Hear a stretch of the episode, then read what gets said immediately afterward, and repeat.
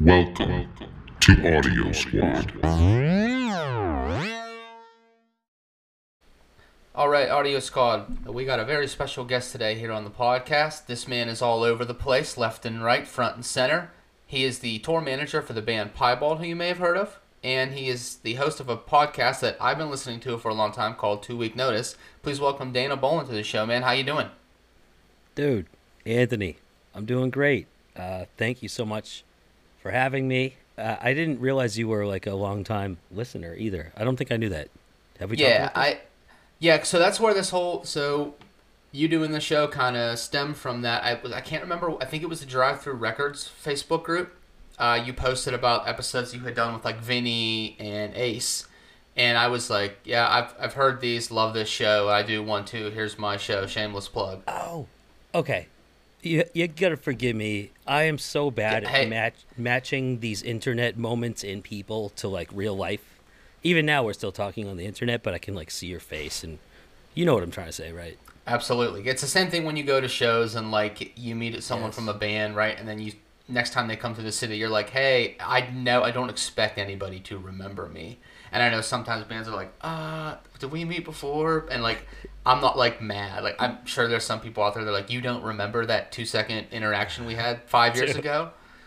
there really are those people out there and i always feel so bad uh, especially like so with piebald you know i've been touring with them almost 10 years and doing their merch just as long basically and so i have regulars in a lot of cities especially these repeat cities even boston you know like where we play the most or new york or philly or elsewhere people come up to the table and it's like i know you but like I don't know their name, and uh, you know when you're on like a full tour, I mean, you, I'm talking to hundreds, if not thousands, of people a night. And can I swear? On, I can swear on here. right? Yes. Yes. At Fuck the yes. risk, at the risk of sounding like douchey, you know, it's just I just can't. I don't fucking know. I always feel so bad because there are some people who are like, dude, you don't like remember, and I'm like, usually I'll remember the conversation, but I don't. I I can't. I'm getting fucking old, man. right? Yeah, You know? and then but I've also had instances too where like uh, the two that pop into mind. So Gabe from Midtown Cobra Starship. Um, Yeah. I went to see Cartel and Cobra Starship play in like I think it was like 2007. I actually, you know what? It was like 17 years ago to the day yesterday. I got the reminder on that uh, Concert Archives app. Have you used that at all? Uh, not the app. yours yours would probably be nuts because of the like with working now because so it's basically just like like I have a physical like photo book with ticket stubs from shows from like Me too. Yeah. 05 on but well, now every but yeah. everything's like will call now or just you scan your phone. You're not getting i'm not getting tickets anymore. So what the app is you can log your shows like how you would log vinyl on discogs basically. And like i went back and did all like from the beginning until now. And it'll give you reminders. It'll be like on this day such and such time ago you saw this band. So i went to see uh, cartel cobra starship uh, boys like girls and permanent me was the full bill and it was at a venue called mr smalls and Cobra played main support. Oh, I know uh, Pittsburgh, or or Mel- Melville. Millvale, Pitt, Yeah. they'll- bill it as Pittsburgh sometimes, but yeah, Millvale yeah. Last is, time, last time, uh, Piebald rolled through there. That's where we played. Mr. Small's Theater. Cool. Yep, I love that venue. But um, they played there, and this was uh, Cobra only had their first album out, and they were like riding that "Snakes on a Plane" wave. They had that song that was in the movie, and it was all over the place. And they did it. They played that song, and it was coming up to where uh, Travis from Gym Class Heroes has a verse at the end of the song, and Gabe was like, "Yo, obviously Travis isn't here. Uh, does anybody know the words to this song?" And I was up front, and like I love Midtown, so I I just love Cobra by association, right? So I was like, I also love gym class, so I was like, uh, I do. I have a video, uh, an old video of it, and like pictures. So Gabe pulls me up on stage, and I did Travis's verse in the song. And then a- after the show, I was talking to Gabe, just like, "Hey, nice to meet you," blah blah blah. And he taught me the secret handshake for Cobra Starship, which was just such a simple thing. But like, the next time they came through after that, I didn't even like notice him. He came off the bus and he was like, "Yo, Anthony, you were that kid from Mr. Smalls, right? And I was like, Nice. yeah. And then he came up to me and did the handshake thing, and like every time they've come through, he'll like see me and say what's up. And same thing with um, Nick uh, Thompson from Hit the Lights. I saw them at a show. It was over in the south side of Pittsburgh, and uh, after me and my friend were just gonna go get pizza, and we're walking, and he comes up the other corner, and was like, "Hey, you guys were at the show, right?" And like, "Mm-hmm."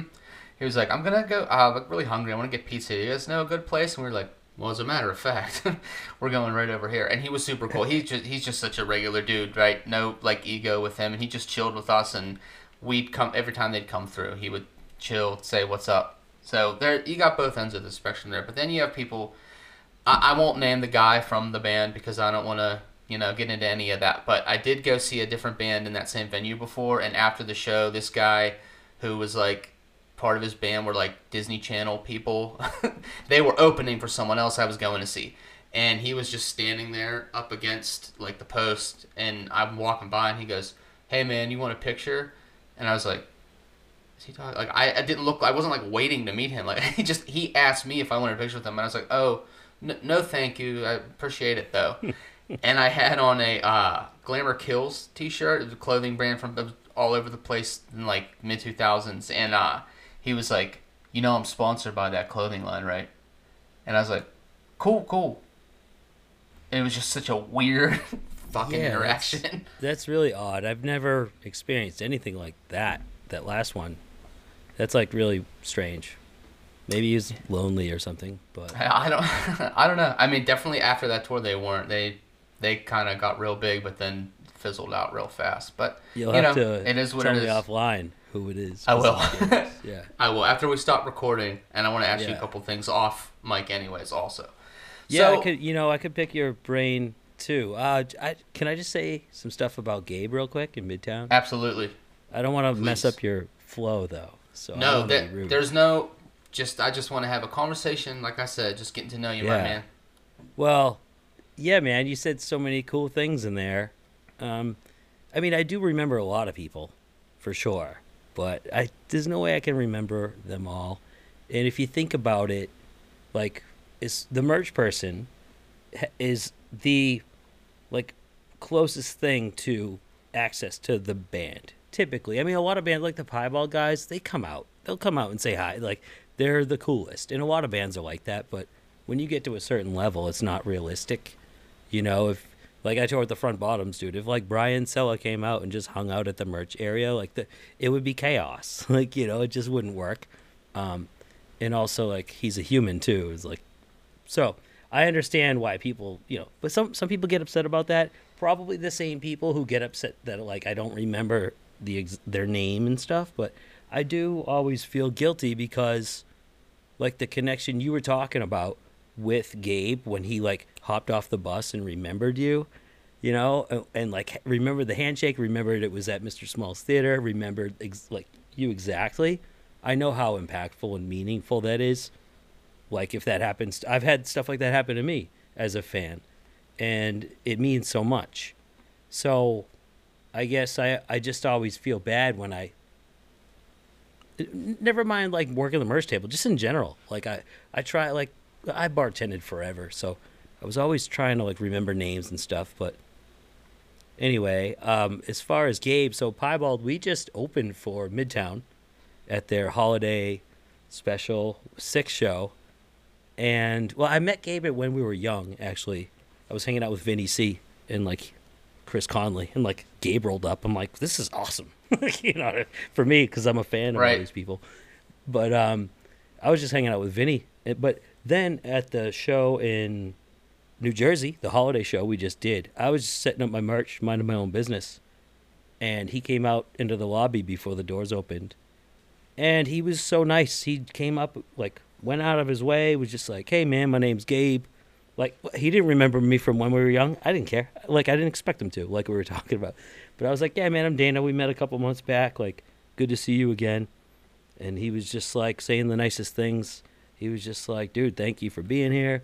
Um, he he was like, "I'd love to buy that skull and crossbones piebald shirt." I was like, "What size?" Here you go. Like, I'm not gonna take your money. You know what I mean? It was cool and like because the piebald guys hadn't seen them in like 20 years and it was cool watching them interact. I always love watching, like Piebald run into like Thursday or something like a band that they go back with, and just seeing the interactions. It's uh, the the fan in me is just like fly on the wall. Like this is so cool, you know. Yeah. And uh, like Gabe was just like, "Yo, Travis, what up, my dude?" Like dap it up. I don't even think they were that. They weren't like that tight, but they played mad shows together. And when a lot of time goes by, how do you not like respect? Have at least a common respect. You know what I'm trying to say? Yeah, and I think a lot Maybe of bands homies. too from that time, like just it, it, it's like you hear about like your closest friends, you don't see them for a year, but then the second you're back with them, it's like you never stop. It's probably the same thing for those guys, and they've been through a lot with the ups and downs with this type of music too. Could I tell you a, a quick story that the Piebald guys told me? Uh, I was driving, so we did a quick run. Uh, what is it now? February, like two months Yeah. ago. We did a quick run in December, with, like eight shows. One of them included that Midtown show. So we were driving. Where Where are you from? I don't even know. Pittsburgh area, I'm like 30 minutes outside of the city. Oh, oh, so you're still? I'm sorry. I for some reason I thought you were not still there. Okay. Um, so you're Pittsburgh. All right. So we were. Well, Pennsylvania's huge, but but uh, we were in. We were coming from the Broken Goblet Brewery. It's like Philly area. Driving to Jersey, and I was like trying to just pull these old Midtown stories out of the guys while we're sitting in traffic. And Andy t- told this story one time they were opening for them, and Midtown had this, you know, big backdrop, and you know, sometimes like the backdrop for like the headliner will be there, like even for the opening bands.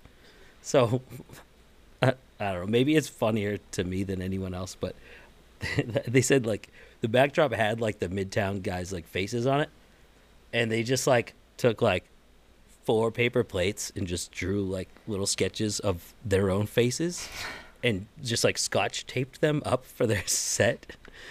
that that's the story. I, That's but I was funny. like fucking crying.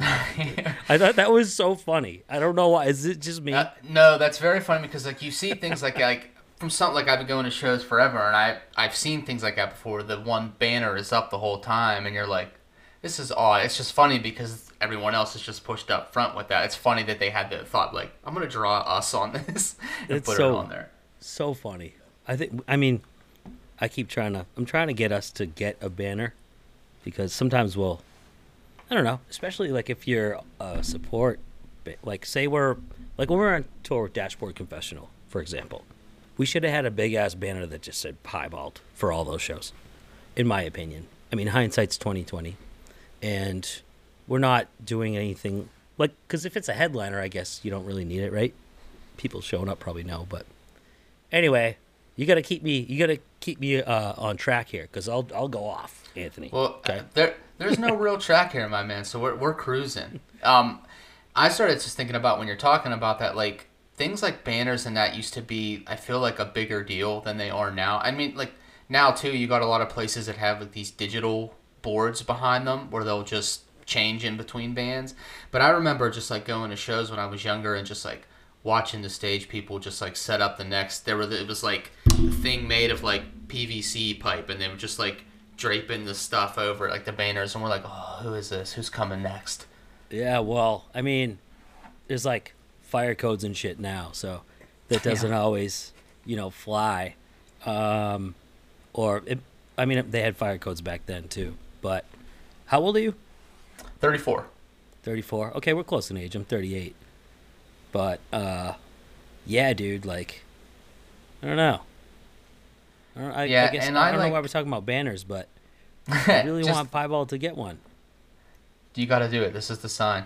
You got to but it's 'em. also like I i'm trying. It, well i mean the thing for me with them is like you know you got the four dudes in the band and then me. I'm like kind of like the fifth member. Travis actually on stage uh, on the last tour. I think it was like baltimore.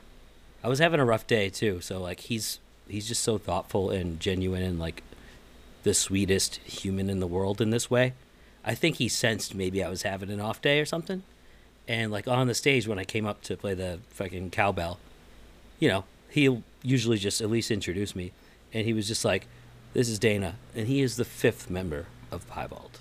Well see, Dude, I was there's, like- no, there's no question you I have was like, stake almost in tears, man. That meant so much to me for him to not only say it, but like to say it and say it in front of the band and then say it like to that crowd. Yeah, it was and like that even still that circles back to what we were talking about with those moments like with people in these bands and like even Mm-hmm. still and i love hearing that from you because you're now like working alongside them and you still get that feeling those emotional moments like i remember like getting choked up when i went to see what i thought was the starting lines last show it was also at that same venue at mr smalls um, I went to see Say Anything play a show up at a college uh, right before the release of their self-titled album, and uh, Max was playing "I Want to Know Your Plans." 08, 09 ish, Yeah, like. Yeah, yeah. And Max uh, was playing "I Want to Know Your Plans." Just him with an electric guitar. He played that like last, and then um, I had been. I knew the two songs that they had put out from that record so far were like "Hate Everyone" and uh, "Do Better," I think. And I was just like up front jamming to those, and he jumps down from after playing the show and just hands me the pick, and he was like, "Thanks for learning the new songs, dude. It means a lot. Not everybody does that anymore." Just little things like that are just really cool, and that's what I love about this this music and these collection of bands and stuff that you stick with forever. Yeah, brother. And you know what? That, like you knowing those songs, showing up, buying a ticket, like getting there front row, and then singing along, that, that meant probably more to him than him just saying hello and thank you did to you, or just as much, you know? Like, like you mentioned earlier, um, like just how it's cool when someone's just a regular person. And yeah, it's most people are.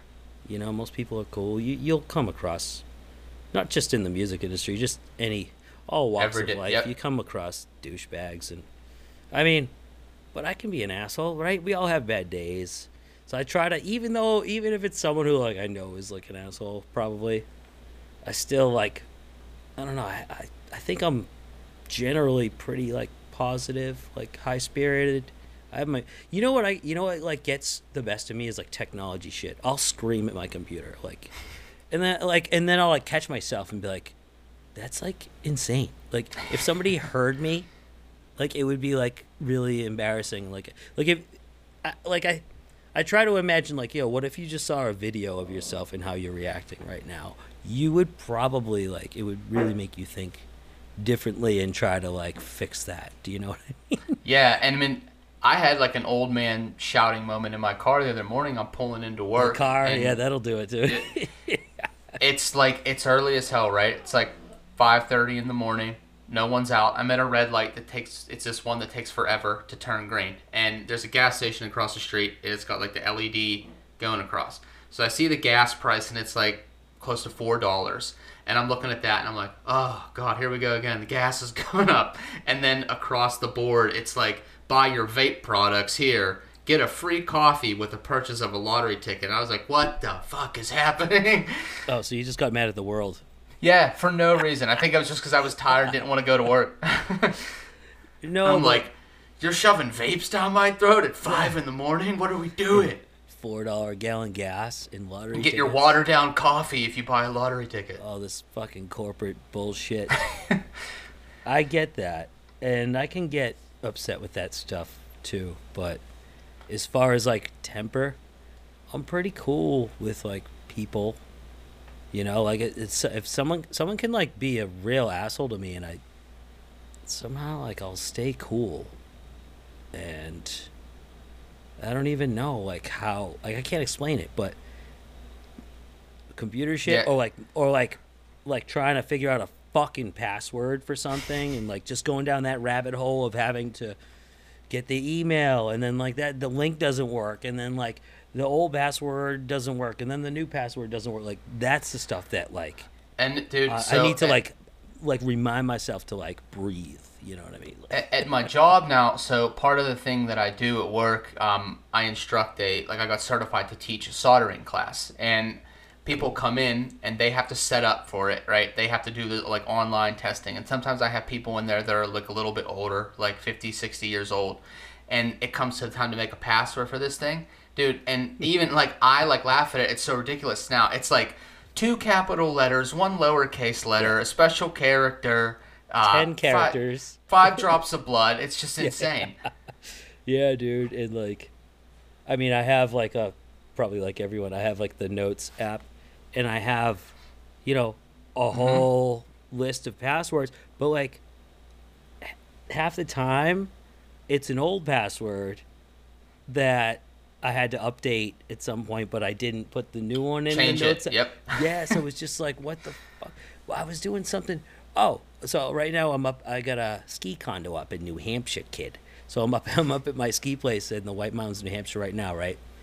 And like, so they have this new like, cause Vail Resorts, they like they're like the Walmart of like ski resorts. They like oh, like bought out. They're buying out everybody, which is great for like my property value because the mountain's right behind me. But like, they're on this new system where like so they I get a season pass, right? So they give you the card, just like uh, looks like a license or something, and you can like put it anywhere on your person. And when you like walk up to the fucking ski lift, they just hold the scanner out, and it's supposed to just beep, and like you're all set. Half the time, like I put it, I have this like pocket like in my my uh, sleeve. It's like uh, so I just put it in there, and I just hold out my fucking thing, but it like doesn't work. It'll work the first run, and then but there's also an an app. And you can open the app and your season pass is loaded on that. And you're supposed to not need the card that they give you. But they like fucking cancel each other out dude every fucking day. Like I, like they told like I don't know my card wasn't working one day so they're like sign into the app. And I'm like standing in the lift line. You know what I mean? I'm like I just want to go up to the I paid you like five six hundred dollars for the season pass I don't want to stand here and sign up for a fucking app. You're killing me. Can I just go skiing dude? Please like please let me like go. Like like just a couple of years ago they would just put a tag on your fucking jacket dude and oh yep oh, it has the date on it. You're all set. Yeah. that's today's date. Like what are we doing here? We're complicating and that's what it, so like si- side stories sort of related i haven't thought about this in years. So when i was in like eighth grade like in like middle school they had uh, they called it the ski club and there was a teacher that like did it all and he was like yeah you can go we're going to go to seven springs every time we make enough money after a fundraiser so I would do the fundraisers, right? My mom would sell hoagies. She worked at a bar, so she would just take the thing there, set it on the bar. People would stammer over and order 10 hoagies, and I had my money for the ski trip. So, but I wanted to snowboard because I was a skateboard kid. So I was like, oh, I want to Yeah. go, but I want to snowboard because I'd never skied in my life. Never was like, actually skied either. I just use it as like the verb. I've only snowboarded, but go on. So the our teacher, when we went the first time, he was like, "I want everyone that's gonna snowboard to just do me a favor. Please just try skiing. I, you don't have to do it the whole time. Just I want you to grab a pair and head out. They called it the Bunny Hill. It was like right outside mm. the door after you got your stuff for you to just like kind of test test it out on or whatever.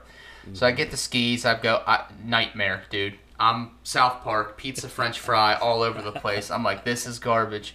So I go in and I get the snowboard. Now again, this was just my like ignorance at the time, not really knowing anything other than just like I would watch skate videos and I've just figured out how to ride a skateboard and do stuff, right? So I go in and the guy's like, "Are you regular or goofy?" I had no clue what that meant. Not a clue. I did not know that that was your foot old were you? stance. Oh, eighth, dude. I don't know. Whatever the math is in eighth grade. I was probably like 13. 13, some 12, 13. Yeah, probably 13. Yeah. So Well, I well, was. I mean, that's a thing in isn't that's a thing in skateboarding too. It is, but again, I didn't just know that. yeah. I, mean, I had all I ever did was just watch skate videos of people doing stuff. Like they never stopped and said, "This is hi, welcome to Right. this video. Here's what this means." Instructional. Yeah. Right. So I, in my head, goofy was you're gonna do tricks and shit on ramps, and regular was you're just gonna go on the hills. Also, like So- street street versus right, like right. Ramp or Right. what is it? Wait, is that what Vert. they call it? Street versus park or whatever. Yeah, I think they call it. I mean, I remember it being called vert. no, no, is what they would say it is for vert. ramp. Sorry, you're right. It's street vert, and then snowboarding. It's park. But Okay. that makes sense so, sense. I was like, in my head, I'm like, oh, I want to jump off some ramps. I was like, goofy for sure, dude. So he gives me the board, and then I go out and I try to, I'm trying to stand on it, regular stance, because that's what I do. I push with my right Oh, foot. no. So I'm like, oh, my boots, this sport's defective. Oh, you are all backwards, dude. dude. So then I go back in like a big asshole. I was like, "Hey man, this um, this board's broke. I can't click my boots in here." Oh, and he's like, "Are you regular Stance?" I was like, "Stance," and then he was cool though. He gave me like a whole education. But then the funniest part about this was so at the time, nowadays they have it's like uh, kind of like uh, looks like um like a treadmill. What you step on and it takes you back up the little a, hill. It's a snow belt. Okay. They call it So the the, but the belt that takes you up the bunny hill, Mhm. right? Yeah. Yeah. So, but when I had went that first time, it wasn't like that. It was this little like pulley system thing that these like stick looking things hung Yeah. off, and you held on to it, Like and the it old hall. up. Um, oh my! I can't even think of what that's called. What do they call that? Oh my god. Uh, rope tow. yeah. It's called a rope tow. So I had on a big Those, puffy dude, those are fucking hard, man. dude. And so I had on this big puffy pullover coat, right, with like the pouch pocket in the front. so I go ahead and I grab my thing, and it somehow slips. It's it. no worse. It slips into the front pocket of my jacket, and I can't get it out. I'm getting pulled up by my stomach like this. Oh. It's like Titanic. I'm on the front, just getting oh. pulled up the hill, and I'm watching at the top. There's just this big wheel that's making it go, and I'm like, I'm gonna die. This, it's Oh. Final Destination. I'm gonna get sucked into this thing and turn into pieces. so I slid out of my jacket because I'm like, I'm not dying here and at the, on this hill. So I get out of my jacket and like right as, right after I get out, no joke, the wheel just goes, and my jacket, you just see feathers go poof. Dude. My jacket was destroyed, pieces everywhere, and I'm standing there in my uh, Blink T-shirt, freezing. And the guy from Seven Springs is like, it's just dude, the hair. He's like, whoa. he goes, "Are you okay, dude?" I was like, "Uh, yeah, I'm cold, and that was my jacket." So the, the resort, like, they saw what happened, and they just gave me like a nice swank jacket from there, which was cool. But I was like, "Yeah, I don't, uh, I don't want to go up that thing anymore. That was a nightmare." Dude, uh, wow. Uh, good heads up uh, reaction there on, you know, like just kind of sliding out of the jacket. Sucks you couldn't just take it out of your pocket. I tried. I tried so It was hard. I was probably doing like that. carrying you too. It was like lift. 'cause It- yeah, it's pulling me up by the front of my jacket. I, I mean, I'll be honest. Like, I've only actually been done a rope tow myself one time, and I, I fucked it up. And at this point, I was like a, you know, a great snowboarder. But like, yeah, I mean, sometimes it's been a while since I've done this, but like sometimes I'll still fall off, get like getting off the chairlift up top. It hap- like if you're like Yeah. if you're in a full chair and like there's a snowboard skier, snowboard skier, you're all next to each other and trying to get off the chair at the same time. There's videos of it online all the time, like if you go through Instagram reels or whatever. But the rope tow, like it, like carried me not as bad as your story, but it was like right in front of like the bar and like the this the deck, and it was like spring skiing, so there's like people out on the deck like drinking beers and like just look. It's like uh if you golf when you tee off like the first hole, everyone's watching you. That's where this rope tow was. So there's like at least a dozen people watching me, and like I don't know, I just got all hung up on the thing, and I like couldn't figure out how to get on it, and I just like fell off. It was just this whole dramatic thing, and I like fell off into this little like creek, and it was just uh, you know it hurt my, it hurt um, it hurt me on the inside, it hurt my ego more than anything else. That Yeah. happened. Do I still have a black eye? I think it's like going away, or almost gone. I can't really see it. I think it's gone, but I can still feel it a little bit. Um, I was just out on tour with Hot Rod Circuit, selling merch for them, and Yeah, very jealous. I saw you got a copy of the record. dude, that oh, they're so fucking good. That band is so good. Um, but like, so I'm working merch, and I was in New York, and like a homie of mine was like saying goodbye. He's like, "Oh, I'm leaving," like goodbye, and I had a whole a, a busy ass line. I went to go give him a hug. I should have just said bye, but there was some there was like stanchion, like a bank rope like thingy. Mm-hmm. So I, I had to go duck under it, but because I was so busy, I was like moving really fast, and I went to go duck under that stanchion like real quick, and I just fucking and I had glasses on, and I slammed the lens of my glasses right into the corner of the merch table, which the room was like dark and there was a it was a black tablecloth, but I'm making excuses. It was just like a, it was my fault, hundred percent. But like, so I slammed it like popped out the lens of my glasses and what ended up happening was like you know the lens popped in and like really stabbed me like right under my eye. So I don't know. It hurt, but like in that moment, the adrenaline's going, and like it didn't hurt right then. But like, you know, I had a line of like, whatever, a dozen people, or or more, that all just saw me just like slam my fucking face right on this table. My glass. It was a whole thing. I'm I'm holding up the line because I had to like fix my glass. I'm like, oh, I can't see. It was like really embarrassing. And then like I was like, uh, after the show, hanging out with the Hot Rod guys, and I'm like, yo, do I have a black eye? What's going on? And they thought I was like joking. And then like the next day, dude, like bad. Like I'll show you a picture later, but like crazy black eye that just finally went away. I was so embarrassed. I was too embarrassed to even like post it online. I was like, it hurt my ego just like doing that in front of the whole fucking line, you know. I kicked then my just- own ass accidentally.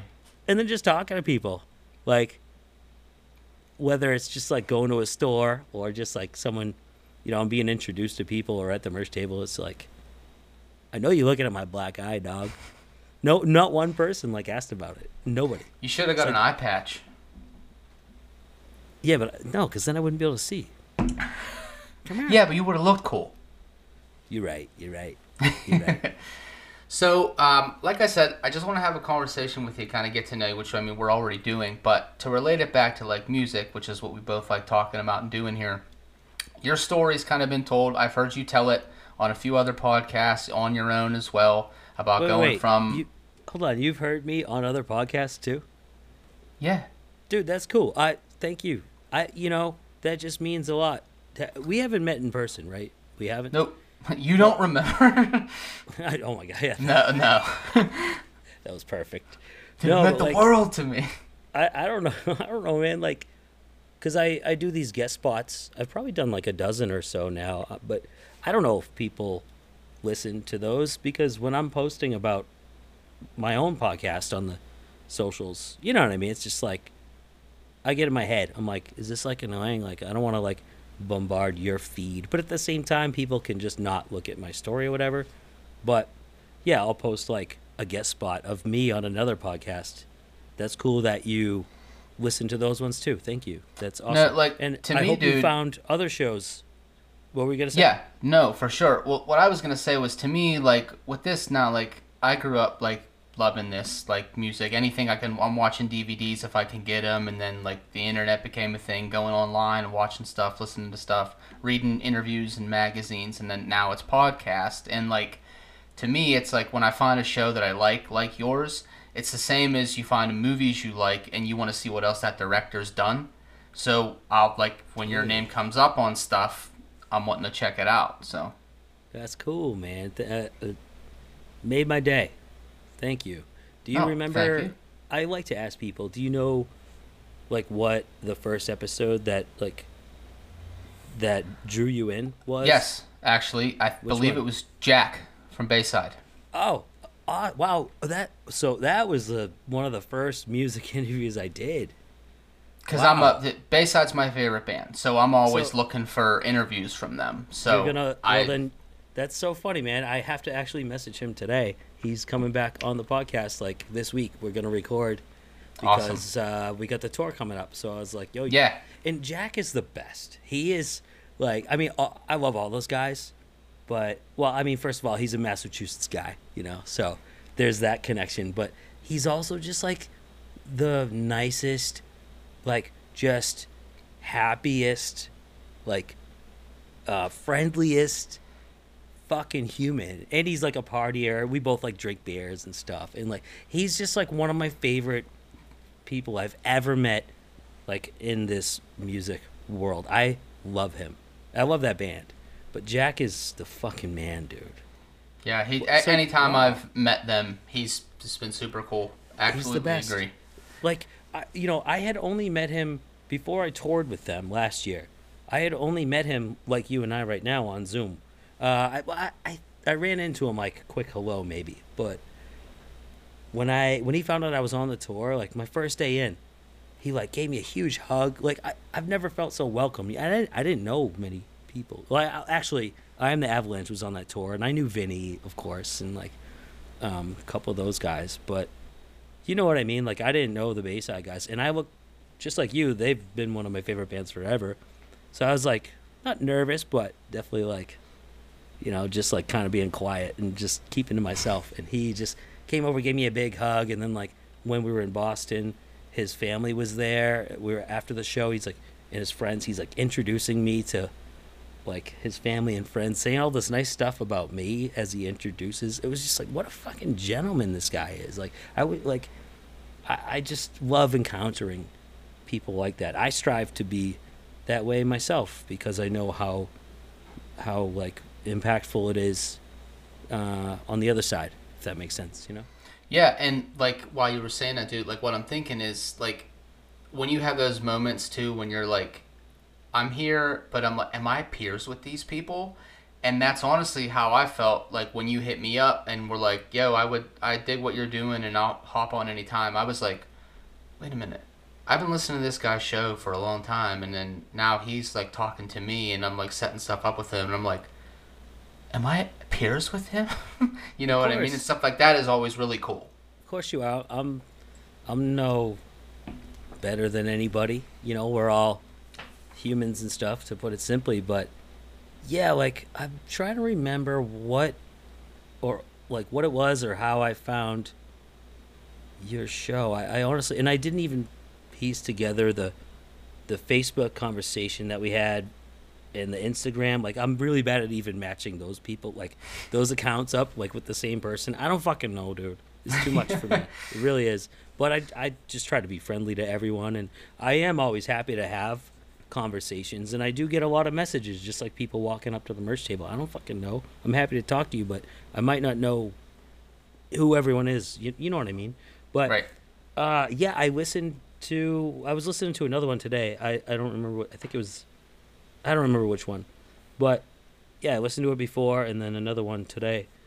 And I just, I'm like, this dude is just a genuine music fan. It really like, it really comes through. You can tell, and I, just wish I could remember. Cause there's, you know, so many. There's so many like people who are doing podcasts like just in our world like the scene or whatever there's so many of them and i think it's great there's room for everybody you know and i love connecting with fellow podcasters because i've been in your position where like someone who's doing it a bit longer has helped me and vice versa like pay it forward kind of thing. So i'm always like available if you ever not to say i'm better than you or i, I know more than you i'm sure there's stuff you know that i don't. And i think the point i'm trying to make it's good to just like connect and network and like be available for those that i think maybe that's why people like having me on because i'll reach out to other podcasters just to say hi. You know if if i like what they're doing and just be like hey like it's good to connect you know what i mean And I, I think it's the same. Podcasting is the same as any other art form, like bands. Like when you're a younger band and you're starting out and you're on these opening slots on tours, you want to learn from the people who have been doing it a long time. It's the same thing. Yeah. And there's also bands who will, you know, bring in someone to do like support them and you'll learn from each other, you know? Right. So it doesn't necessarily just because someone is the headliner or whatever or been doing it longer doesn't it's it's not the end all be all. Is that is that the phrase? Yeah. You know what I'm trying to say, I think. Yeah. It's not where you're gonna. It's not your glass ceiling. Yeah, it just it just doesn't mean like well, all right, going back to what you said, the peers thing. It doesn't like I'm not on a pedestal. I'm not. I'm just I'm a dude like you. And I'm a few years older and maybe I just got into it sooner, but I don't know. But I, like I think for me too, it's it's one of those. It's like a little benchmark thing that makes it real to me. You know what I mean? It's like okay, I'm now I'm in this space and I'm kind of with people that I like look up to in this space. You know what I mean? And it's like kind of like a little bit of like internal validation, a little bit. Not that like I would not do it if you never like reached out to me. You know what I mean? But like it's just little things like that that you're like, oh okay, well I'm doing something right. You know what I mean? I I know exactly what you mean, and you are the first and foremost. You're you're you're honest, and you're a fan, and you have passion, and what I love is like you talk about new music and stuff. You know, there's a lot of people in this world. I'll I'm gonna try to keep this very vague because I don't want to like talk shit, but sometimes I come across people, and I'm like, I do you even listen to music? Like, why are you here? Like, do you listen to this music? Like, why are you a- at this show? I, I guess I don't know how to explain that without like without getting specific, but um, I, I guess maybe the moral of the story is like you can pretty much tell when someone is sincere and honest and like passionate versus like a bullshitter, you know. Right. And even the bullshitters, I still think I, I kind of get sad for them. It's like, you know, are you okay? What are you doing? like what? Like what makes you happy? You know, I, you know what I mean? I don't know. I just want people to be happy and just like be good to each other. That's the hippie in me talking. Yeah. it's good to have that. It could be way worse. But like, uh, yeah, it could, exactly, dude. Just life is hard enough. Like, why add being shitty to each other to it? You know, we need each other. I think, like as humans, you need human, fellow human connection. And uh, I'm not perfect. Like I said, I'll yell at my fucking computer all day.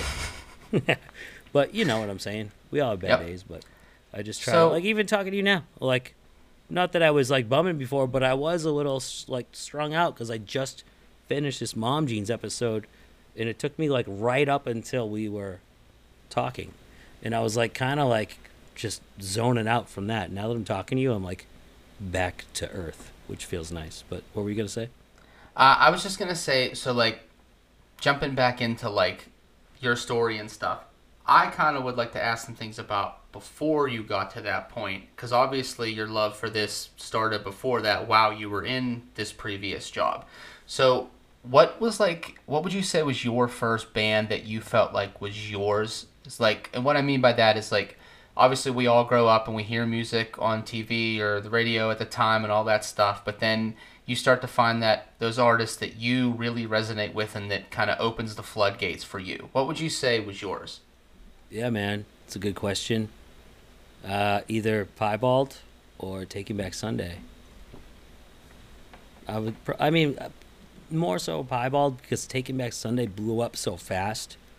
But I was definitely like the one who, not that it matters, but I was the one, like, I I was on that Taking Back Sunday, tell all your friends like, like very early on, and I was showing all my friends this this CD, and I just remember at first listen, and I was in a band at the time in high school with these kids, and they hate. They're like, "This is terrible," and then you know, like a few months later, it's like their favorite band. It's like, motherfucker, I told you. So like, it's like those moments where it's like, that's what I've been trying to say. But that's like some petty like kid stuff at the same time. Right. Like I remember to answer like your specific question. I remember when they blew up and uh, like still being I don't know. I was like whatever a teenager I guess and and like all these people who I was trying to tell that did not like. I would play it in my car. They'd be like, I don't really like it. All those, eh, all those people like love, like grew to love Taking Back Sunday. There's nothing wrong with that because we've all listened to a band or an album or just a song where you don't like it at first, and then it grows on you, and then you're like, oh my god, this is the best thing I've ever heard. So I'm literally going through that right now, and it's not that when I first listened to them I didn't like them. I just it didn't grab me. You know what I mean? Sometimes you'll have that. You'll listen to a band, Yeah. and it just for whatever reason, it's not the time for you to start listening to them. It could be your mood. It could be yeah. It could just be a bad time in your life. It Right. could be. but I'm like yeah. Who is it? getting heavy into Alkaline Trio right now. Oh yeah, that's yeah, awesome, awesome. because that that new record came out and I just like I heard the singles and I was something about them was just like ooh I really like these and I think a small part of it too is probably so like for me those original bands that like took me off of whatever into the world that like the things I started loving was Blink and New Found Glory because when I was like younger those were the ones that I saw in that Yeah. like on TV and things like that but then like you buy the albums, you see the thank yous. That's what I was big on that. I would always read the liner notes and find other bands that way. Like New Found Glory, Sticks and Stones came with a sampler CD that had other bands on it. And that's how I found out about like the starting line and H2O and other bands like that. But um, I totally forget what I was saying. I don't think my copy came with that sample. I think CD. it was a reissue. Like the initial run didn't have it, but they Okay. like put it back out because it started selling well. You were talking and about then- Alkaline Trio though before that. So I think I grew a soft spot for Skiba after his stint with Blink, which I and like I know a lot of people were like, it's not Blink without Tom, which like I get it, but like I genuinely enjoy the two records that they did with Skiba, and I thought he brought a lot to their live show. So I think that part of me was like, oh, this guy, you know, he really like helped carry Blink so they didn't like just dissolve. And then that coupled with the new songs were just really, really good. And then I've just went, I've gone back now. I'm like loving the old records. So I'm late to the party, but I'm glad I'm here. Dude, better late than never. Fashionably late. We'll go with that. Yes. I, I roll up fashionably late in all sorts of different uh, areas in my life, whether it's literally on this podcast just now, or or like discover like discovering a band late. Like I just discovered Citizen last year. I'm fucking obsessed with them. They're so or Yeah. or have you listened to Movements? Oh my god, oh, yeah, I love movements. dude. Okay, I didn't know them until when we were young, like a few months ago. I well, Yeah. I- all right. So like on Spotify, they would come up and like you know like sometimes when you don't even want to like random shuffle, it'll just do it anyway. And you're like, what the fuck? I put on this album and now it's playing like a different band. But like it was something like that. And like anytime uh like if there's a song I really like, I'm like, oh, who's this? So I was having those moments with movements, but I I never like stopped and like played one of their records. And then at, when we were young, uh, we were talking about say anything. So at uh, this was what, what it's February, right? This was this past Yeah. October. I was on tour with the Front Bottoms. So on our stage, it went. What was the order? It went Front Bottoms, movements, then say anything. What a triple header there. So, oh yeah, oh, and then the stage like right next door, Saves the Day was playing the same time as Front Bottoms, which is just a crime. Should be a crime, you know? Because like, I mean, I at that point I'm seeing the Front Bottoms every single night, but I don't get sick of it. However, I want to always watch their set and like just I feel like uh, I'm there with them and I have their back, you know? Like- kind of funny too. The first time I saw the front bottoms was with Say Anything. Yeah, I uh, I I'm almost hundred percent positive that that was the first time I saw them too, like ten years ago. Me, uh, me and Brian talked about this on my podcast actually. I think I saw them with Brand New too. I realized after, and I couldn't remember which one was first, but I think it had to be the Say Anything one first. But so um, like, but like Saves the Day is playing these shows for the first. Well, I hadn't seen. I've I love Saves the Day, one of my favorite bands ever. And you know they didn't play shows for a few years, and so for them to like be, you know, playing at the same time, I literally I was walking back and forth because they were, uh, not like you remember Warp Tour where they'd be right next to each other. It wasn't quite like that, but it was like I don't know a football field's length away or something, and so I just like would watch a couple songs and go over, watch a couple songs and go over, and just kind of stand on the outside of both crowds back and forth. But um, point being, I was after the front bottoms were done, and I was dude. I started eating these mushroom chocolates, chocolate like you know like like psychedelic mushrooms. Is uh, I'm like not tripping, but like you know, kind of on mushrooms, and I fucking go up uh, side stage just because I wanted to get a good spot for say anything. Like, but movements was playing, and holy fuck, they blew my mind. They were so, so good. And I'm looking around too. Like when you watch a band side stage at like a festival like that, uh, you know, you, you got people in and out, and like, I've just, it, it, it was like all fans of theirs. Like every single person was singing, and there were maybe a dozen people or more side stage just singing every song. And I just kept looking at everyone being like, they could tell like, like, uh, this guy's, he, he's, he, he's new, but he, he's in, he's in, you know?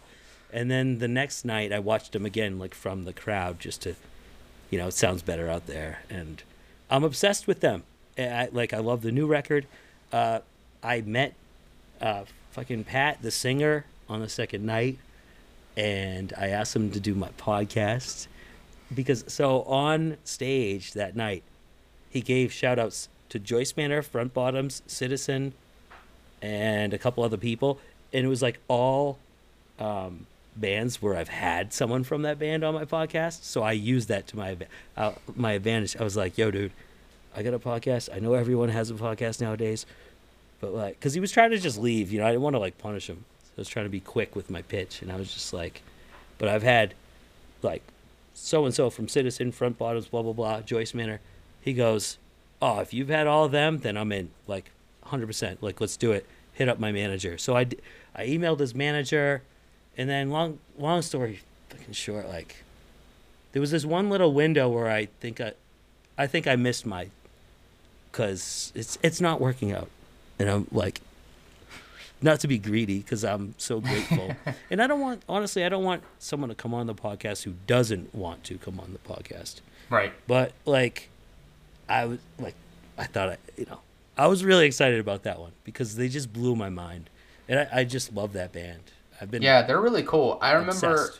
the first time I saw something about them was uh, I I think this is still a thing, maybe not as prevalent now, but like people used to do like a sponsored ad on Facebook where you could pay to have like your stuff would be shown to certain people for whatever Yeah, time. And they they popped up as, as like sponsored and it was like you may like this because you like whatever and I like didn't even check it out. I was like I'm not checking out a sponsored ad. Scroll.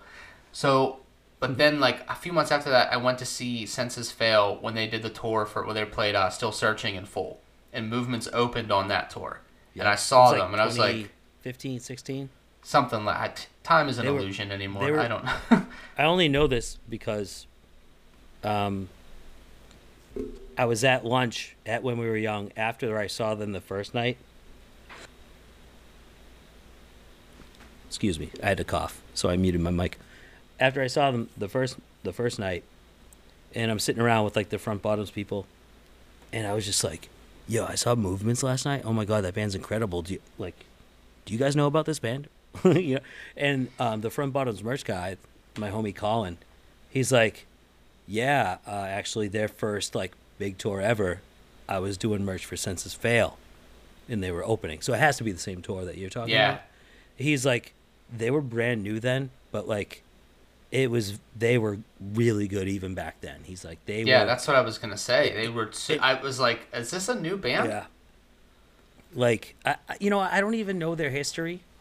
Um, like as far as whether or not they were, or what bands they might have been in before and stuff. I don't even know. Like somehow that missed my radar, and it's kind of like when something like that happens. Sometimes I'm like, how did I fucking miss this band? How? But it's also like, how can you catch everything? I feel like that's one I should have caught. Same with Citizen, you know, or like my favorite band, aside from Piebald, they're my favorite band in the world. Uh, but Joyce Manor, man, like Joyce Manor is unbelievable, and like I didn't. I mean, I had listened to them, but it wasn't until I toured with them like two years ago that, and they've been around for like a lot longer than that, like 12, 15 years or something. Like I just had never seen them, and just I don't know. I was just like, how did I not know how good this band is? Like, Well, it happens all the time. It goes from newer, but then again, like I said with Trio, but I also it was funny you brought up Saves the Day. I kind of I didn't get into Saves the Day till a little bit later because oh, so oh, wow, like Wow. growing up like I didn't you're my age, like, bro. That's funny. So like if, you, if you said piebald, all right, that's fair. Like they didn't get as big, but saves the day. I mean, come on. so for me like i didn't have like i don't know if it was like we just got like the internet like later too so i didn't know about a lot of these bands either. So like my first recollection of like like i was asking about like your like the first band you felt was yours. So like i said for me it was like blink and newfound because i saw them on tv on mtv right? I'd see the videos and i was like oh i like this. I don't this is different than everything else on here but i know i really like this. So i kind of like sunk my teeth into that but again, I didn't. We didn't have like a. Our first desktop computer that we had as like a family was this. It was called a Tandy, and all you could do on it was play Hangman, and it sucked. and then we finally get a real one and like we had dial up from it wasn't even like real dial up it was from so there's that video store chain family video they for some reason had dial up internet service there you could rent a movie and then get dial up so my parents were like oh this is cheap let's get that and was trash so i was like a little bit late to all of that stuff wi- within that scene and he, not hearing ones that weren't like beat You over your head like or like and, and stuff. so the first show I ever went to was uh, it was Blink, Green Day, and Saves the Day when they did the uh, it was like the Pop Disaster tour. yeah. But then yep. after that, as I went to that with my cousin, Man, but I'm after jealous that, my mom, my mom wouldn't let me go because I had really really bad grades like, to the point where I had to be on a weekly progress report, and it was every Friday. Been there. So the results of my progress report would determine whether or not I could like go outside that weekend. And thinking back, I was just it's funny. I was just talking to my mom on either Christmas or Thanksgiving about this. It's just like, why didn't I just leave? I used to sneak out all the time for just like to go meet up with my friends. Like I, I literally could have just said I was like sleeping over someone's house, or I could have just like just went. You know what I mean? I had friends that want like offered to take me, but I cut you off. But it's just like Okay. funny thinking back. Like I literally could have like, I could have just like left the house and just went. You know, but uh, yeah, yeah. So, wait, so I you did went that. To, you went to that? I did, and Then it was that's not that insane. late. But That's- that was, after like, that 2002. though, it was like a long gap before I would go to a show again because like my my parents again like they Oh. never like they didn't drive into the city that wasn't their deal. So I, I really didn't have Same, a way to or means to. So because I went to Right. that with my cousin I came home smelling like beer because they sprayed super soakers full of beer out into the crowd. My dad was like what the fuck? You're a kid. Why do you smell like beer? I was like I swear they, they sprayed us with squirt guns. And he was like it doesn't sound real. I was like I promise. He's like, "Yeah, if you likely knew, if you knew. Blink. But uh, so after that, like it was a few years, and then the first show I went to again with a friend of mine was in I think 2005. Um, we went to see Jack's Mannequin, uh, Copeland, Daphne Loves Derby, and the Hush Sound. And then it was after Nice. that that I was just like constantly, constantly going to shows. And I had just no one I went to see ever really came through with Saves the Day. And then the first time I saw them was with Bayside. It was Bayside, Saves the Day, I'm the Avalanche, and Transit. Hell yeah, dude. Oh, transit. And nice. yeah. Yeah, and I just like I fell in love with like. Day Daybreak is my favorite Saves album because that's the one that was like coming out when I like got into them. Oh wow, yeah, that makes sense. I, I But mean, yeah, my no. favorite. I mean, I, like the big three are through being cool, stay what you are, and in reverie. That's like, those are the big three for sure. Daybreak's great too. Um, was Under the Boards a record or a song? It's a record. Okay, yeah, that's what I thought. Like after um, I get my memory, just I can only fit so many things into my brain. But I, yeah, I think that I think Under the Boards was the record after In Reverie, if I'm not mistaken, and then Daybreak maybe something like that. And then I sound the alarms in there somewhere. Oh yeah, oh my, sound the alarm! I knew I was forgetting something. Uh, that might have been actually the one that was after In Reverie. But anyway, I um, through being cool is one of my top records all time. And then unpopular opinion, I've always loved In Reverie more than Stay What You Are. Um, but I people have seemed to come around to that in recent years. But like at for for a long time, like people I've I've been yelled at for saying that I like in Reverie more than Stay What You Are. I love Stay What You Are too. But yeah, Saves the Day, man. What an important, what a special band. They they have always crushed it live. Um, just one of the best bands uh, to and most impactful bands to really exist. Like when I was watching them at when we were young, I was just thinking like this is like maybe the best band here. Like maybe you know.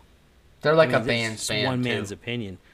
Yeah, I mean, but there's so much more that like Hot Rod Circuit is a band's band. Piebald is a band's band. Saves the Day absolutely is, but I think I guess it maybe depends on your definition of that term.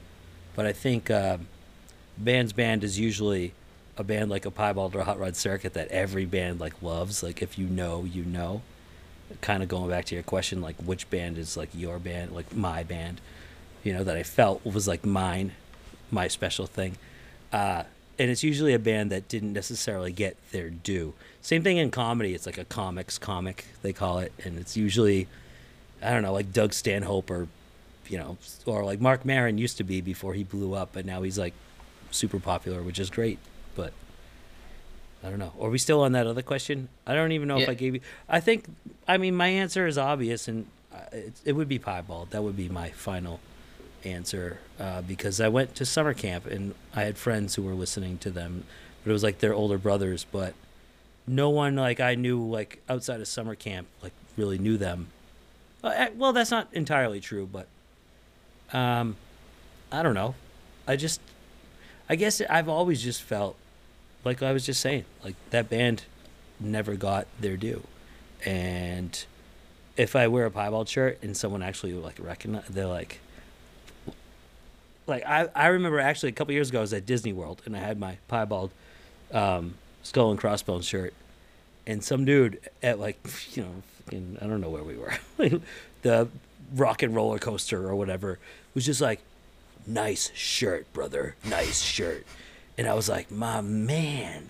He's like, I want to stay and talk to you right now, but I gotta go. But piebald fucking rules, and I was just like, but like that's how stoked people get. Like those who know, it's almost like a secret club, but Right. that's not necessarily. It, it's great for the band, but it's not necessarily the best thing either. You know, it's like everyone. I want everyone to feel that way about that. Yeah. I want them to to to get everything they deserve. And I think what I kind of meant by bands band was like, and like most of the people you talk to in other bands all love Saves the Day for whatever reason, and everyone Oh, takes yeah. different things from them, and you can find little parts of inspiration from that band in so many different bands. You're right. That's a that was a great definition. That you're absolutely right. Everyone that's why they're so special. And that's why like when I'm watching I'm like this is like the best or most important band here maybe. I mean, you know, you have Blink and Green Day of course, but like I don't know. I think every I band think there love Saves It like, feels there's like way, Saves the Day Yeah. was important for the bands that didn't get those huge breaks like Blink and Green Day did. But Yeah, but they, they were- showed that you can still have a big career without having the I don't for lack of a better term, superficial stuff like the giant constant arena tours and things like that. But well, I mean, they've done that too, like as like on the tour that you're talking about. But um, they're for everyone too, because Tom DeLonge was watching Saves the Day at when we were young, Right. side stage one of the nights. So it they're every like yeah, that band fucking rules, man.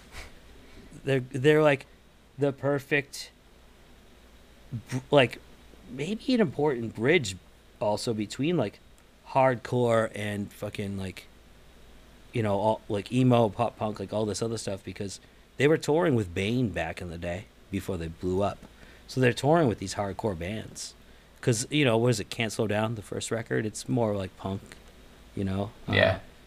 so but they were just doing this like special thing that no one had sound like them before they were definitely like a breakthrough band. I mean dashboard confessional like what he was doing was really fucking punk rock. He's like opening up for like h2o in the movie life and newfound glory and like hardcore bands back in the day and like literally people throwing quarters at him you know like wow uh, like like imagine being up there doing this thing playing these hardcore shows playing an acoustic guitar and like people like throwing quarters at, that are like pelting off your fucking guitar or like hitting you in the face and shit like and That's more punk than anything on the show. so punk. The front bottoms are fucking punk man. What that that band is so special. Oh my god they're so there's no band like them in my opinion you know? Um So and biased. you've so you've been on the road with them too, and so that's a question I have that I'm curious about with transitioning from like the corporate lifestyle to this what I'm only assuming is a more sporadic one. So when you started doing things like that on the road, when you're at a regular job, right? There's someone that trains you until you're adequate enough to do it on your own, and then you go. What is it like jumping into that? Is there someone showing you the ropes, or is it just kind of here you go, dude, figure it out? That's a great question that no one's ever asked me before, man. It's a great one, Anthony.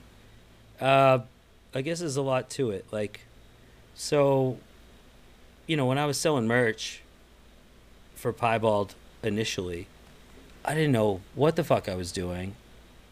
And it doesn't sound complicated at the surface. It's just selling shirts. Like, and I worked in restaurants my whole life, and at the time was still overseeing sixty something Panera breads, and just touring, like taking my vacation when Piebald would do like tours at Mr. Small's Theater or whatever, and like. But now, like, there's like actually a very systematic and uh, like kind of like right way to do it. Um, but I guess it depends on the part like particular job. For example, like when Piebald promoted me to tour manager, had I ever been a tour manager before? No. But like a lot of the skills that I had in my previous life managing restaurants and all these Panera breads, like a lot of the same skills certainly apply. Being a great communicator. And just like emailing and like being being good at that and like checking your emails and following up and knowing how to like talk to people in those messages if you know what I mean. And just like being a good communicator a great communicator and being organized uh, as far as like you know booking hotels and like booking the van and picking up the van and like all this stuff. No one really showed me how to do that. I just did it and found my own system but there were definitely a lot of things along the way. Like Piebald, those guys are so fucking legendary, been around for so long, and are so efficient that they don't need a tour manager. Like they can, they are very self sufficient. Is it self? What's the word there? Uh, sufficient sounds good to Yeah. me. dude like they they're they're so pro you know what i'm saying like uh but like having they like having a tour manager obviously because then they don't have there's a lot that they don't have to deal with.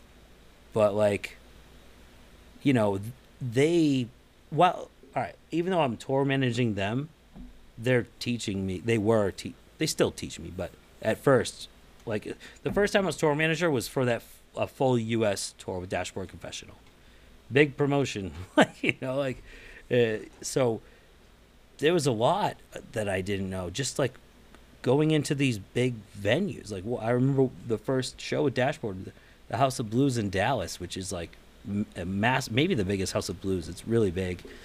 And just like trying to figure out how you know to navigate uh, behind like backstage in a venue like which you could still get lost in a venue but like just knowing how like a theater works you know what i mean like oh like that room's probably up there like you just kind of like like now when i walk into a venue i can figure out the i already know the general layout just by being in other venues you know if that makes sense but like a lot of the stuff i just kind of learned on the spot um, I will say, like Dashboard's tour manager, this guy, what a legend, man. His name's Jack Funk. First of all, this is like what a name. Sounds I- like an '80s wrestler.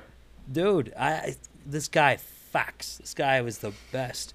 Like he tour managed Rush for like ten years. Like there's a rumor that he was that he like dated Stevie Nicks or something. I don't know if that's true or not. Uh, but I do know uh, Chris Carrabba told me he was like, um, like helping Bob Marley build like hammocks or put up hammocks in his bus back in the day. Like this guy is led. Like of course, like Carrabba's gonna obviously surround himself. He's gonna obviously hire the best of the best, right? So, but I just I just admired, respected, and loved this guy the day I met him. So I really tried to like, I would go to him daily. I'd be like, "Hello, Mister Funk," you know, and just kind of try to like absorb, just uh, you know, observe him and absorb like stuff from him, and I would ask him for advice. Um, and now, um, one second excuse me. So now, fast forward. Um, so I, tour managing Piebald, doing merch and stuff. Since I branched out a couple years ago and started working with these other bands, I, you know, to I'm not gonna go like and just get a tour manager gig or even a merch gig. It's really hard to get just going from like one band like Piebald, especially these bigger bands, you know. So I started out driving box trucks, which I still do. Um, but like my tour manager, I call him the doctor. His name is Matt Wilson. I call him Dr. Wilson because this guy is just like he has a solution to everything. He sees everything. He like always fixes everything. He's unbelievable. And uh, so he's the tour manager and he also does front of house sound for the front bottoms, for Thrice, for Bayside, for he's he's done it for Motion City soundtrack. He worked um, with Say Anything. It was Max Bemis' manager for years. He's toured with Saves the Day and Jimmy Eat World. He knows everyone. Great guy to know. Like if you're me, you know. But I met him on the Bayside tour uh, last year with Bayside. I am the Avalanche and Koyo. I was just driving. I I drove truck. up to Cleveland for that. Oh, was I at that show? That was on the second leg. We played Cincinnati. They Oh, did was- it the was it over second the leg. summer? yeah, it was at the House of Blues in Cleveland. Okay, I missed that. That was right before I went out with the front bottoms. I wanted to go on that run so bad, but Bayside didn't I- need a truck. But Okay. But, I like- remember being like half distracted when Koyo was playing because I'm looking to the side of the stage and Eddie Reyes was just chilling there. oh yeah, yeah, he's in Ohio. That's right. Yeah, Eddie's Eddie's the man. Um, and Koyo, fucking love them, love them. They're they're doing it right now, man. But anyway, like, I guess going back to your question, I I have become good friends with Matt Wilson, and I just really I admire him and I respect him so much. I he, like he is the best. He's very good to me. Like he, he gives me work. Like he when I worked for Bayside, he liked me, so he's like, I want to lock you in for the front bottoms the rest of the year. I was like, okay. And you know, an hour before he called me about that, I had just accepted a, a job doing merch for Unearth, which they're from like my hometown, and I had been nagging Unearth for like at least a year to like give me a shot. Like, when are you gonna let me tour with you? You know? And then they finally like offered me a gig. I said yes. Not even an hour later, I got the call for the front bottoms. Much bigger budget. The Unearth guys were cool about it, but it sucked to have to like turn around right after. You know what I mean? Yeah, after saying saying yes and after nagging them, but they were just like, dude, I mean, like, like on Unearth's not playing like Red Rocks and shit, like you know what I mean. So I just wish I could do both because I, I, and it's not a bad problem to have. Like, well, some people can't get any gigs, so it's not a complaint. But, uh, yeah, I just really try to stick with him, or not just him, but just anybody who like I've I've attached myself to a couple different merch people who I really I like how they operate and and have you know adapted or adopted their systems and just kind of like made it my own stuff like that. Just like anything in life you know you just like find someone who you can learn from and who is willing to like who also likes you and is like wants to like help you and um yeah, I just like to pick people's brains who are who have who I really admire. And I admire Jack Funk, I admire Dr. Wilson, my current boss and yeah, I think that's maybe a good answer, right? Oh, absolutely. 100%. So, Word. rolling off of that too with like being on the road and doing these different things. Are you do you have a setup now where you can record your show when you're on the road? Is that way more difficult than doing it obviously when you're at home? Another good question. I just got a, a whole new setup. Like, so what you see now is just a USB mic in my laptop, basically, and like a cheap Amazon um, mic boom thingy that clamps to the table. Pretty easy though. USB mic, you just plug it into the laptop. But on the road, yeah, I kind of went through like the I learned the hard way, and I bought some stuff that I ended up returning and went through a whole thing. But I'm very happy with my setup now. I'd be happy to like give you the rundown if you want. Um, I actually bought it for well, I had always known at some point I was gonna need a proper setup because I go to Furnace Fest every year, and I always wanted to like walk around and get interviews like on the go. So that's what I was actually a question I wanted to ask you how you do that because I'm going to be doing that at a different festival in this summer and I'm like I haven't done that before. It so it'll be my first time recording like not at home with my Wi-Fi. So I'm like I got to Okay. figure out how to get that done. Dude, I got you. Built. So, uh, getting back to that, um, talking about recording in a, like a live setting and things like that. We can talk tech stuff after real quick, but what I do want to ask you just to get some stuff for the show here, uh, and then we'll talk a little bit. But um, one question, as I'm sure if you've listened to any episodes, you know I like to ask everybody that comes on. Uh, when I started before I did the show, I was kind of hesitant to do it. I was like, "Will anybody listen? Will anybody care? What's what's the point of doing it?" Kind of, you know what I mean. But then I just had that moment where I was like, "You know what? Screw it. I don't care if one person listens. If it's just my mom checks it out or my wife checks it out, that's good enough for me." But I mean, I've already gotten tenfold way more back doing it than I thought I ever would, and there's a lot of people out there that are similar where they're kind of like they want to do something creative whether it be music a podcast write a book do whatever start painting that don't do it and they don't take that step. So you i think would have a really unique perspective of this coming from where you came from and doing what you do now. What's a piece of advice that you would give to somebody that wants to take that step that hasn't yet Did you steal my question? You kind of did. It's okay because I I'm not the first one who ever asked it either. Or maybe not. Did that was that rude? You know what I mean. so I used I used to always ask the same exact question at the end of my podcast, but I'm not I'm not unique. So what's That's fun- not unique to me. and honestly might have been subconsciously where I heard it. But then what I tried to do was there's another podcast that I listened to called The Movie Crypt. Um, It's Adam Green and Joe Lynch, two filmmakers, and they always ask like an anchor question. It's a little different than that, and uh, I was like, you know what? I really like that. What's something I can do with this? Because I related it to me doing the show, so I was like, well, that kind of goes hand in hand with that. But you know, great minds think alike. I, I I think I came off the wrong way. Steal is the wrong word, first of all, because it doesn't. I don't own it. You know, I don't. So, and I I do remember hearing that on your show. Uh, the one I listened to today, I didn't get all the way through because I was busy. But I remember thinking like, oh, okay.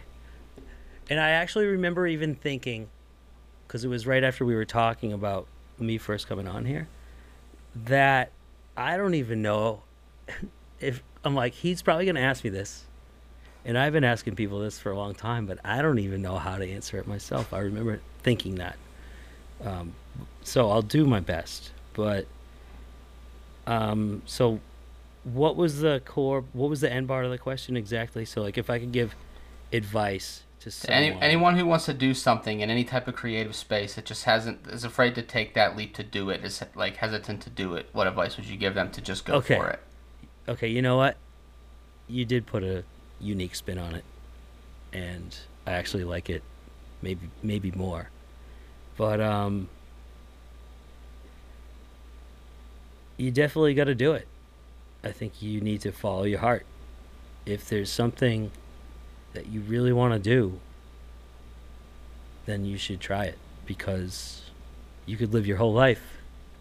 And it's so easy to get caught up in like work and especially if you got like a spouse or kids or you know it's like i understand like life goes by and there are priorities right but you have to make time for yourself otherwise like you you're gonna go crazy. Everyone needs that outlet i think.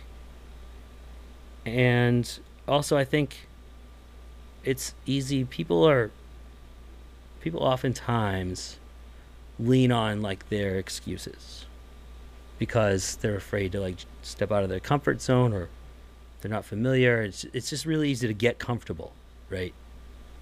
And not and just like stay in that right? Who doesn't like to be comfortable? It's like the best you know? We need that. But um i think you just got to do it. Like uh, mm, not that I support like Nike or the corporate bullshit, but their slogan, just do it. Like, you know, it really, there is something to that. And, um, you know, whether it's a creative outlet or not, like if you want to be a, I don't know, fucking podcaster, like you can literally do it on your phone. That was how I started.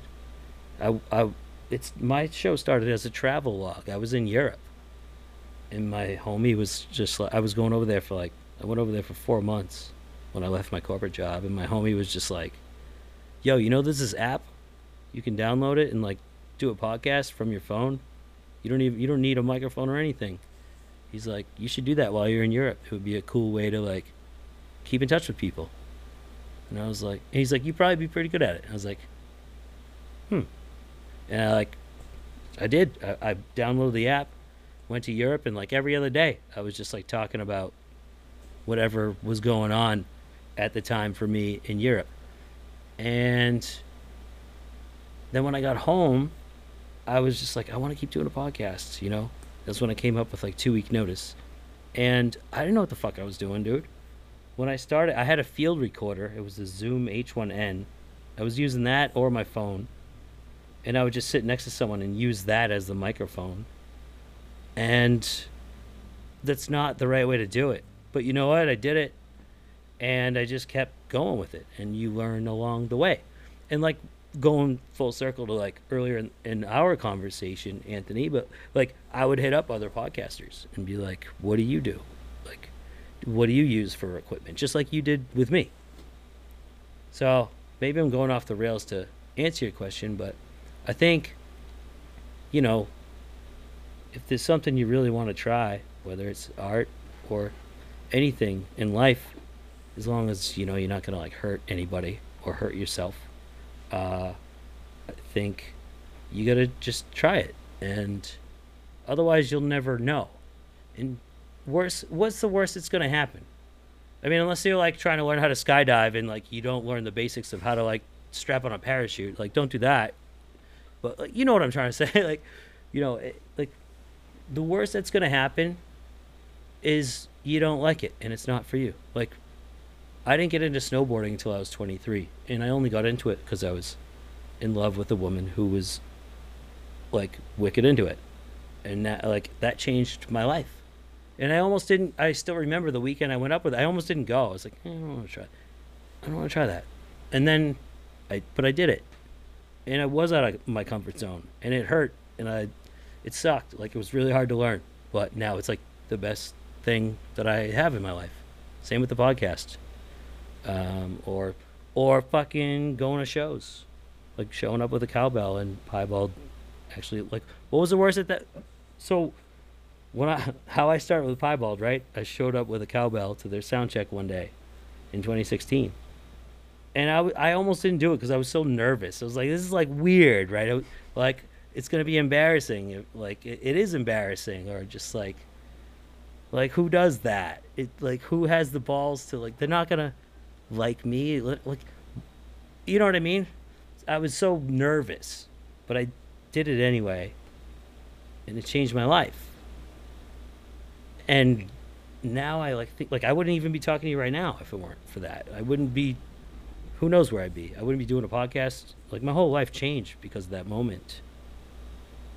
But there was something in my gut. I just wanted to play the fucking cowbell so bad for piebald more than anything. But I almost didn't do it because I was afraid of what they would think or what people would think. I was I was I was making all the excuses in the world to not do it. Oh man, like, well, it's gonna take up room in my suitcase. I need to put my clothes in there, or like, you know, whatever reason to not do it. But I did it. And what was the worst that would have happened? They would have just been like, "Oh no, you can't do that." But you know what? I still would have went to the shows. It would have been awesome. So I don't know if that answers it or if that's advice. No, absolutely. And like Okay. well, every time I ask this question, I I just lay out and listen. And I there's always one little thing at least that I pick from and like it's a little like light bulb for me and it was when you said about your friend telling you, "Oh, you would be good at this." I think that's something that people should listen to more when you have those people in your life telling you things like that. Like got a friend who does stand up comedy, and we're always like telling him, like people tell him, "Oh, you're hilarious, man. You should do stand up." And you know, you hear things like that, and you're like, "That seems like just such an unattainable thing." Who? How do you do stand up? You know what I mean? I'm just, I just cracking Yeah. jokes with my buddies, but now he's killing it. He's doing that, and he's doing his thing. I think you should listen to that a little bit more. You know that that's a great example. Uh, I always wanted to try an open mic for years, and um, one time I had to do this presentation. This was right before I quit Panera. Actually, I had to do this presentation in front of like a hundred people. It was like all the GMs and the district managers and the owners, and I had spoken in front of the group in other groups many times, like, but uh, without getting like too deep into the story there were things that led to me um, executing this presentation that I worked really hard on. My boss kind of just tore it apart during a practice session, and just like told me I like couldn't say any. It was like a whole fucking thing. So by the time I got up there, I was so like I was, dude, I bombed so, hot, like movie level bombing, as far as like worst nightmare public speaking scenario. Like I was physically just trembling in front of a hundred plus people that I've known for some some that I had never met, but a lot of them I had been working with for like ten years. I don't know which is more embarrassing, you know. But like, uh, I was shaking so badly. I remember, like, I had the microphone in my right hand, and I just like couldn't physically hold it. I was shaking so badly, so I just like tried to move it to my left hand, thinking that that wouldn't shake as much. And then like there were people because because I was shaking so badly, I couldn't I wasn't even speaking into the microphone half the time because it was like, uh, it was like very very bad, dude. And then people in the in the back were like, "Speak up, speak into the mic. We can't hear you." And they couldn't hear me because I was shaking, which just made me more nervous. It was the whole thing, dude. Somehow I got through it, but this was the opening of like a three-hour meeting, and I literally like, I handed the mic off to the next person, and I walked out the door, which was like right, everyone could see me, and I just didn't come back to the meeting. like and like nobody ever even brought it up to me ever. It was that bad because you know what I mean. Like my boss didn't give me shit for leaving the meeting. Nothing. I was supposed to be there for hours, you know, but it was that bad. But that night, uh, so I called my friend who does stand up comedy, and I'm like, "Who's?" He'll appreciate this story. A good bombing, right? Because I've seen him bomb on stage. Not that bad and he was like crying laughing which made me feel better. We're crying laughing on the phone. He's like i'm actually doing an open mic tonight. You want to come? And i went and i actually i did it a stand up like five minute set that night just to overcome that fear. That like is like which is kind of crazy right? After like That's bombing awesome. that, bombing that bad. I got a couple of laughs. I just told like stories about my parents. And i had always wanted to try the stand-up comedy thing but I, i'm probably not going to do it again. I don't need to do it again but i did it right so that just goes to like what I was saying, like just try it. If it's not for you, cool, but at least you tried it, and it, but it might be for you. I, I think the moral of like what, and and the advice thing for me to really sum it up is like if there's something in your gut that's really screaming at you, whether it's to quit a job or to try a new hobby or to go skydiving or to start a podcast. If something is just screaming at you, just do it. Just do it. Like you should probably follow that. If it's if you can afford it and if it's like reasonable. You know what I mean? You know, just do it. You got to try different things. It's it's not going to it's only going to make you more well-rounded. I think people just get stuck in their ways, which I don't know. Sometimes it's not good. Right, and then it's like I'm babbling. You can stop. and me. you try to start doing like if you try something that you think you want to do and it doesn't pan out that's okay and it might also lead you into something else like i mean i tried the whole band thing like years ago you know what i mean and i was a little bit younger i me and some friends we we had a band right did the whole thing and like that came to an end and i was like you know that was a fun little moment in time but that definitely is not for me and then Yeah. like time goes by and I'm I'm still passionate about music and shows and things like that. So and then this is just what it's come into now and that's fine. Same here, man. Hundred percent. Like, I I played drums when I was a kid. Like, not. uh, You know, if I committed, I would have been like, if I committed harder, committed more, I would have been better. Like, I took a couple lessons, and I was like, I don't want to take lessons anymore, and I just never like did it properly. But I'm also like, I'm not a musician, um, and that's okay. But I learned enough to be able to play the fucking cowbell, and look how that changed my life. And also, but same as you, like, you know, I'm not a musician, but you know, I'm, I'm more passionate about music than anything else in the world, and that's why, like, I'll drive a box truck for Thrice. I'll sell merch for the fucking front bottoms. Are you kidding me? I'll play the cowbell for Piebald or do their Instagram or you know, I'll go out with Hot Rod Circuit. Like, what an honor all these things are. And so, and there are so many different, you know, jobs, like in anything. Like, say you wanted to be an actor, but you realize, you know what, you suck at it or it's not for you.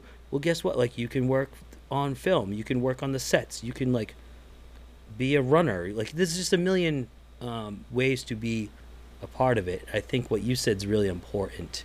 I think if you just show up in life to things and try different things, be good to people, work really hard, be honest, you can't go wrong and good things are going to happen. If you work re- work really hard, be honest, be good to other people and give when you can like just like, you know, if you can give you should give Beautiful. in general in general. Love it. so that's uh, we'll let's wrap up the show here. I'll talk to you uh, offline here about a couple things, but thank you so much for doing the show from the Thanks bottom of my heart. me. I appreciate it. Dude. Is there anything you want to plug here at the end? Check out the show, everybody. Check out Two Week Notice podcast. Keep it up with Dana and see all the fun things he's doing on the road with all these different great bands. Thanks, brother. Anthony, it's been really cool talking to you. If anyone's actually still listening, uh, sorry I took you off the rails there, but from the bottom of my heart, I can't thank you enough for listening to my show. I, and it's so cool that you go all the way back to when I talked to Jack. That was like two years ago, you know, or three years ago, I, whatever it was. Thank you. It means the world. It means more to me than you know.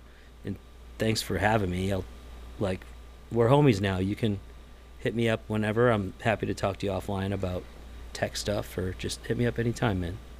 Absolutely. All Yeah, right, Two man. Week- Thank Two you Week so Notice much. Podcast. Follow me on Instagram or listen to the podcast. Do it. Or uh, go see Brian Sella solo in March and Bayside in April. I don't know. Hell yeah. That's a bad plug. Whatever. I'm good. Thank you. All right. Thank you. Come out.